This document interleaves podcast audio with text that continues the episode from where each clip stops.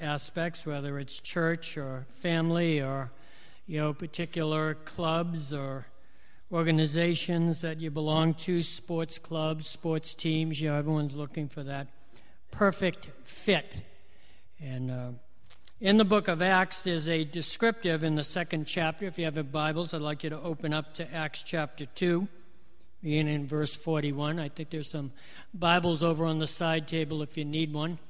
And uh, you don't own one, you can keep it in the book of Acts, chapter 2, beginning in verse 41. It says, So those who received his word were baptized, and there were added that day about 3,000 souls. And they devoted themselves to the apostles' teaching and the fellowship and to the breaking of bread and prayers and awe came upon every soul, and many wonders and signs were being done through the apostles. And all who believed were together and had all things in common. They were selling their possessions and belongings and distributing the proceeds to all, as many as had need. And day by day, attending the temple together and breaking bread in their homes, they received their food with glad and generous hearts praising God and having favor with all the people. And the Lord added to their number day by day those who were being saved. Now, these verses offer to the church a descriptive of what has been held up as the model of the perfect Christian community. The ideal so often looked back upon from whatever state the current church finds itself at any given moment in time and yearns to be again as it was at the beginning. The church united, the church unselfish, the church empowered, loving, praising, worshiping, and impacting the world around them with the words and the works of Jesus Christ. But in reality, this is the church in phase two. You see, it says in verse 41 and there were added. There were added that day about 3,000 souls. This is the church that had encountered Jesus, and now they had encountered the Spirit. But if you back up in time just a few hours, you still find the church at 120 doing the only thing they knew to do because it was what Jesus had told them to do, and it was simply this pray and wait. Pray and wait. And what we find going on in the above read verses is the direct result of the church walking in obedience to what Jesus had told them to do. And that obedience grew the church from 120 to 3,000. So the early church, the earliest church, was the church in training. It was the church waiting to be empowered, looking to be impacted, and hoping to be changed. A church being prepared by means of an intimate relationship with Jesus himself. So, who were these first believers? What were they like? What were they into? how did they connect with Jesus and how did Jesus connect with them? What did it take to be a follower of Jesus, to be the early church, the first church?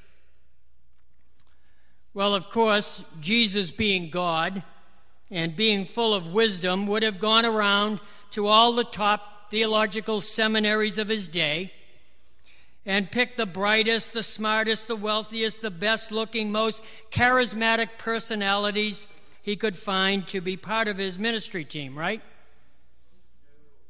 Come on. Come on. That's what Tim did.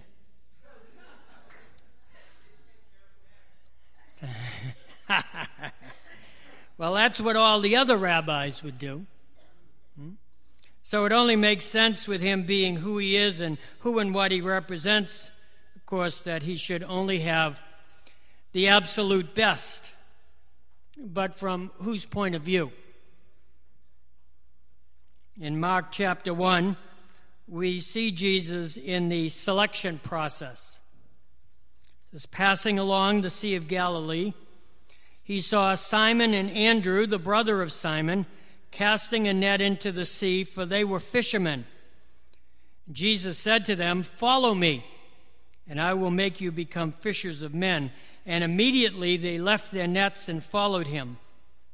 Going on a little farther, he saw James, the son of Zebedee, and John, his brother, who were in their boat mending the nets. And immediately he called to them. And they left their father Zebedee in the boat with the hired servants and followed Jesus.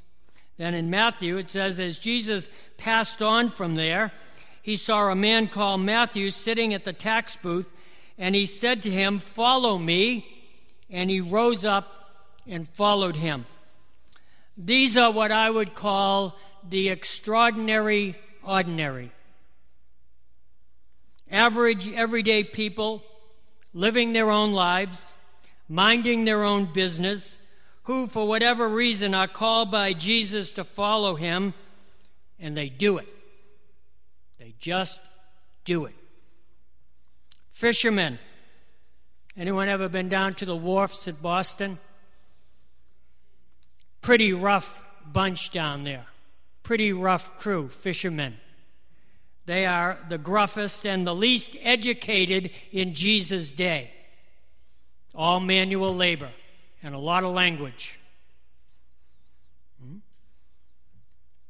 Tax collectors, the least trusted and most hated person of their time. Well, how about this group?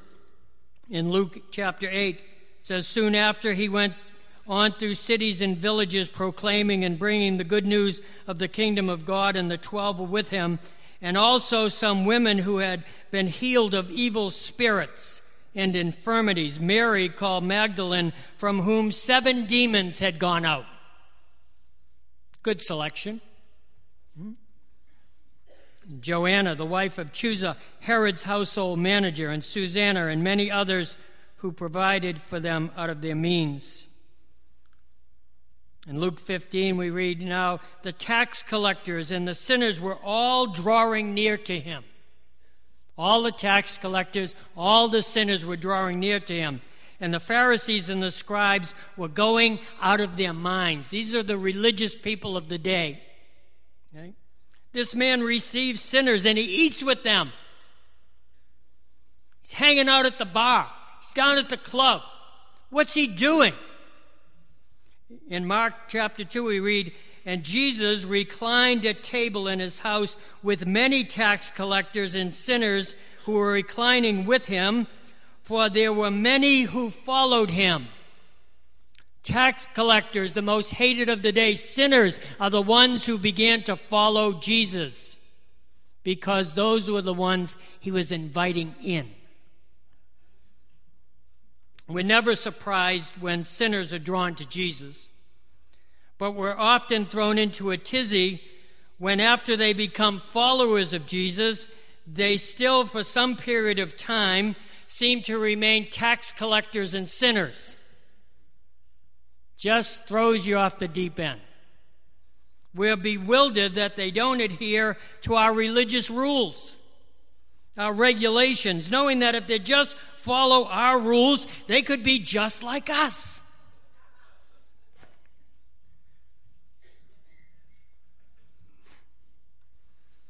The problem is, this is not how or for who Jesus built his church. I want to read you a little quote I downloaded off of Facebook.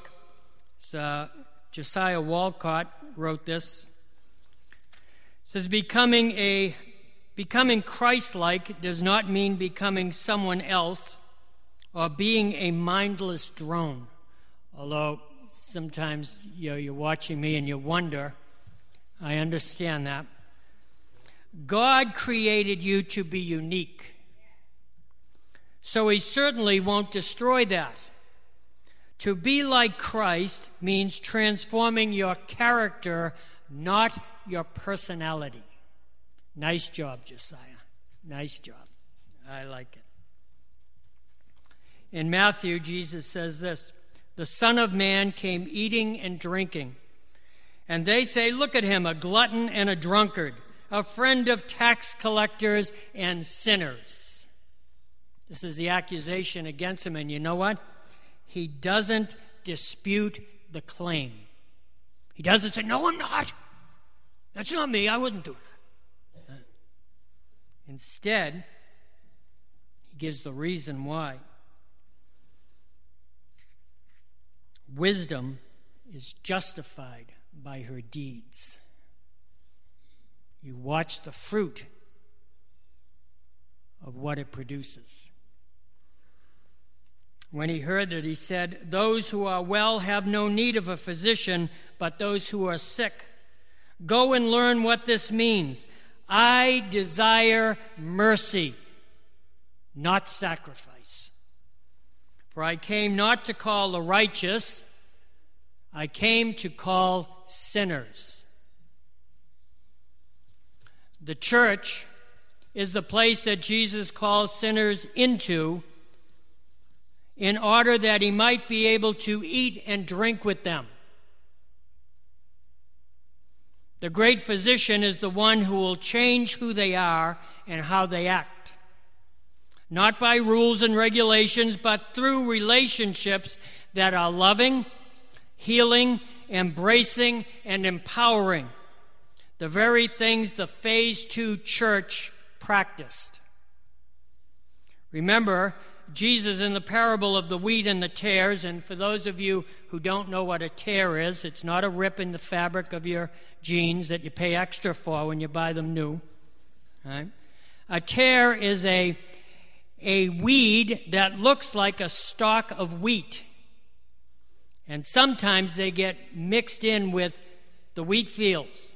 And the way that you can tell if it's wheat or a tare is when the wind blows, all the wheat bends with the wind.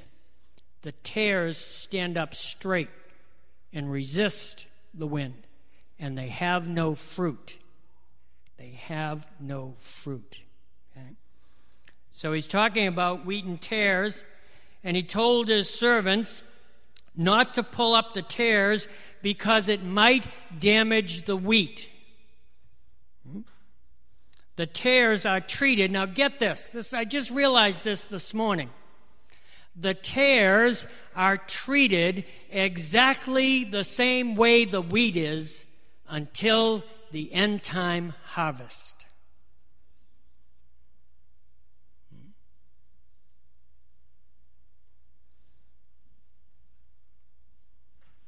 I'm always amazed at how stressed out we can become with other people's stuff. Did you see what he just did? Can't believe he's doing it again. Just drives me crazy. Why does he act that way? Think? Think? That's the tare damaging the wheat. You know, the tare's standing there going, hmm, just being me, just being me. And the wheat's going, can't believe it. Think? Leave it alone. Leave it alone. It's not your business. It's God's business. It's God's business. These two things will be the best that we can offer to the lost who come into this building a chance to meet and develop a relationship with Jesus Christ, a place to come, meet the Lord, and eat with Him. Second, a love empowered encounter with the Holy Spirit. All right? If you've got a hammer and a chisel and you think you're going to bang out someone's life till they look like you, give it up. Give it up. All right? Get in relationship with Jesus. Hmm? Listen to this Acts chapter 4. And as they were speaking to the people, the priest and the captain of the temple and the Sadducees came upon them, greatly annoyed because they were teaching the people and proclaiming in Jesus the resurrection from the dead. And they arrested them and put them in custody until the next day, for it was already evening. Now, do you know why they arrested them? Because they're going up to church, right? And they're going into worship. And as they're approaching the gate, here's this guy lying on the ground who can't walk and he's begging. And it says he'd been there a long time. Peter and John stop, and the guy thinks, oh, got some money coming. You know, and Peter says, we don't have any money, but what we do have, we'll give you. In the name of Jesus, rise up and walk. Guy jumps up, walks, starts dancing in the streets, praising the Lord, and all the religious community goes right off the wall. Right? Peter starts preaching a sermon. People start getting saved. Listen to the numbers. But many of those who had heard the word believed, and the number of the men who came, just the men, were 5,000. Okay? So this is the church phase three. This is what they were arrested for. On the next day, their rulers and elders and the scribes gathered together in Jerusalem with Annas the high priest and Caiaphas and John and Alexander, all these fancy guys, and all who were of the high priestly family. Okay. Judges of the earth. And when they had set them in the midst, they inquired, By what power or by what name do you do this? Then Peter, filled with the Holy Ghost. Peter, filled with the Holy Ghost. Very important. Okay? Said to them, rulers of the people and elders, if we are being examined today concerning a good deed done to a crippled man, by what means this man has been healed, let it be known to all of you and to all the people of Israel that by the name of Jesus Christ of Nazareth, whom you crucified, whom God raised from the dead, by him this man is standing before you made perfectly well. This Jesus is the stone that was rejected by you, the builders, which has become the chief cornerstone. And there is salvation in no one else, for there is no other name under heaven given among men by which we must be saved. Now, when they saw the boldness of Peter and John and perceived that they were uneducated and common men, uneducated and common men, the cream of the crop, right? Filled with the Holy Spirit.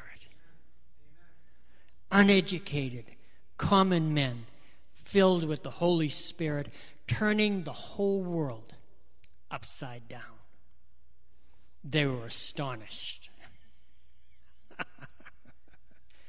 and they recognized that they had been with Jesus. Phase one shines through. They had been with Jesus. Phase two enables them to let phase one shine through so that phase three, the church empowered, can stand in the midst of a world who wants to break us down. I want to ask you this question today Would you be recognizable that way? Would they say that of you? Oh, he's been with Jesus. She's been with Jesus. I can see that. Common, everyday, living life person, but he's been with Jesus. I can see that. Have you been with Jesus? Do you know him as your Lord and Savior? Is he the one who has called you out from your mundane life to live an extraordinary, ordinary life? Have you heard his voice saying, Follow me? Follow me. Maybe today, maybe today you're hearing him say that. Follow me. We want to give you the opportunity to respond to that, to throw away your net, to leave your father's boat, whatever it takes. You know, get up from the tax collector's table and come to Jesus. We're going to have some prayer people up here, prayer teams up here. If you have never followed Jesus Christ, if you have never invited him into your life to be your Lord, your Savior, the master of your destiny, and today you want to say, Jesus, I've heard your voice, I want to follow you. I want to invite you to come up. Someone will explain that process to you, pray with you, minister to you, and uh, just open up that door. Phase one of your life life abundant. You'll meet the Master.